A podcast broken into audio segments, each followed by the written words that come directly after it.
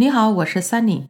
很多人读过吸引力法则，然而确实还是吸引来烂桃花或者是自己不要的人或事件。所以原来应该要如何正确的使用吸引力法则呢？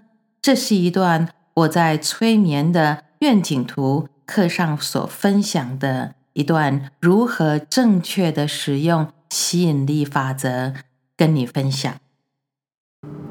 我觉得这样好像不太对，我怎么每次交的男朋友都是这样的人，或每次我遇到的主管都是这样的主管，或者是我的同事好像都都很像，有点讨厌了。这个时候你就回来一直不断的告诉你的录音带，换一个音乐吧，换一个音乐吧，我不要你老是播黄梅调，我不要你老是播什么。你只是一直跟他叫，当你在看这些书的时候，你只是不断的跟你的录音带说，我不要听这个音乐，我不喜欢听这个音乐，换个音乐吧。你觉得你的录音机会听得懂你在讲什么话吗？因为你的录音带都被录好，其实你的潜意识只是一部录音机，它的职责就是一直不断的播放你放在录音带的东西，那就是你的你的主要你的信念是什么？那那个信念是非常非常深的，所以你会发现。一个人离婚之后再找的婚姻，一定跟他上一个婚姻很像。你明明不这样，不想嫁给这样的人，可是你再找一个人还是嫁给这样的人。那你，你常常在生命里面很多的挑战，其实都是一再重复一样的 pattern。你会觉得奇怪，我怎么老是在这里就是卡住，在这里就是卡住？那是因为你的信念早已经把你的做事或想法或者信信念已经已经已经录在这个录音带上面了。你除非你去改这个录音带的东西，不然你是无法改变掉的。那再回过头来说，今天为什么要做愿景图这个事情？我要从一个比较科学的角度告诉你们一件事，就是常常的我们就在想，我要到难，对不对？我的目标是难。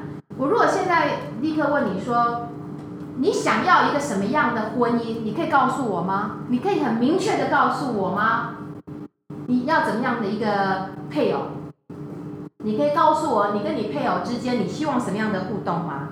你们假日的时候是怎么样的？做些什么事情吗？你们小孩子慢慢在长大的过程，你们有共同的信念，你你可以告诉我你要的是怎么样一个关系吗？你有没有办法很确切的告诉我，你十年之后你想住什么样的房子？你要开什么样的车子？你车子什么颜色？你可以描述出来吗？可能每个人告诉我，哦，我希望多赚一点钱。你可以告诉我你要赚多少钱吗？你你有没有一个概念？你有没有一个确切的数字？大部分人其实是没有。我们只知道说我想要一个好的工作。什么叫好的工作？你可以给下一个定义吗？什么叫好的工作？或如意的工作？啊，你可以下一个确切的定义吗？因为大部分人都没有办法下一个确切的定义，所以你的潜意识不知道你要什么啊。你现在录录音带，对不对？你要知道，你常常要替自己录很多的录音带，可是你的录音带根本不知道你确定要什么啊！我现在想吃宫保鸡丁，哎，那你如果打电话去 order 东西，老板，请你炒一盘鸡肉加一点青菜，有一点点辣辣的。OK， 你想你最后那个老板会送什么东西过来？对，他可能会送三杯鸡。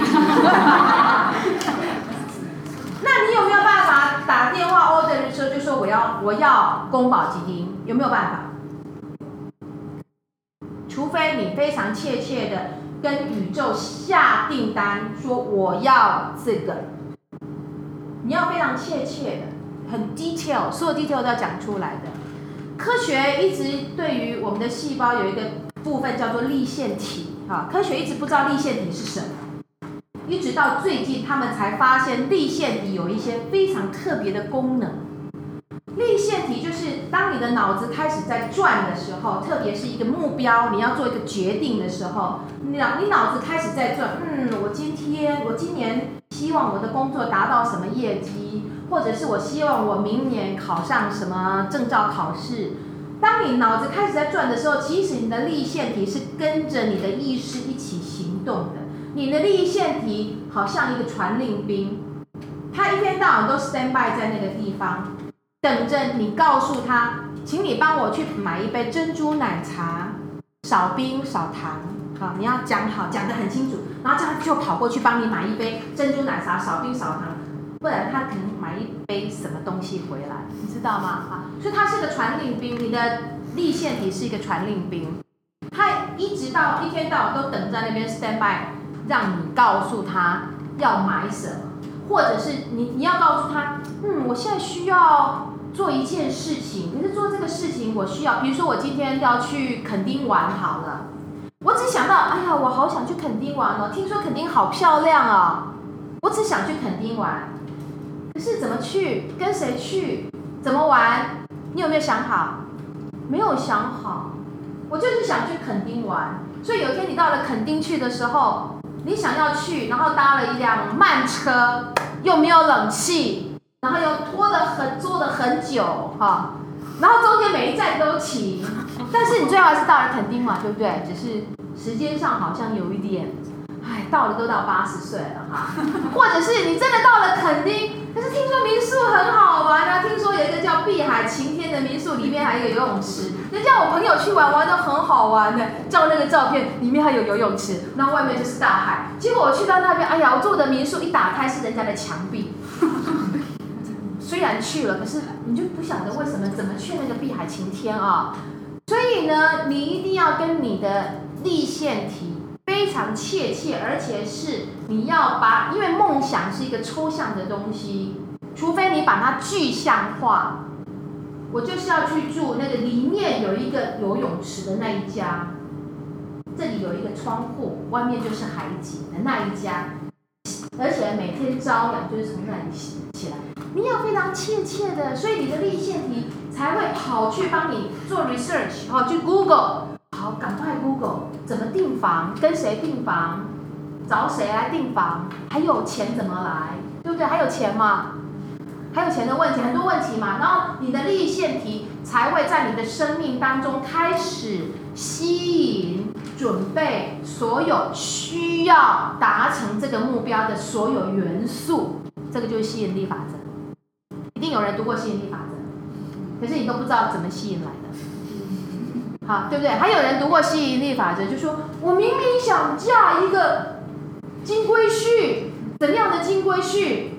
可是怎么嫁了一个有点钱，可是很土，然后也不让我用他的钱。OK， 下下一奶，但是但是为什么？你会觉得怎么我吸引来这样的人？我明明读了去年景英结婚的时候告诉我，其实他他是第一个告诉我这件事情。其实挺有趣，他还没结婚以前就上了我的课。他说：“白太，我结婚了，我的理想，我的另一半对象百分之九十全部符合我当初下的条件，除了一个以外。”他忘了讲身高，就他的先生也同时在这个时候读那本书，所以他们是在登山的时候认识的。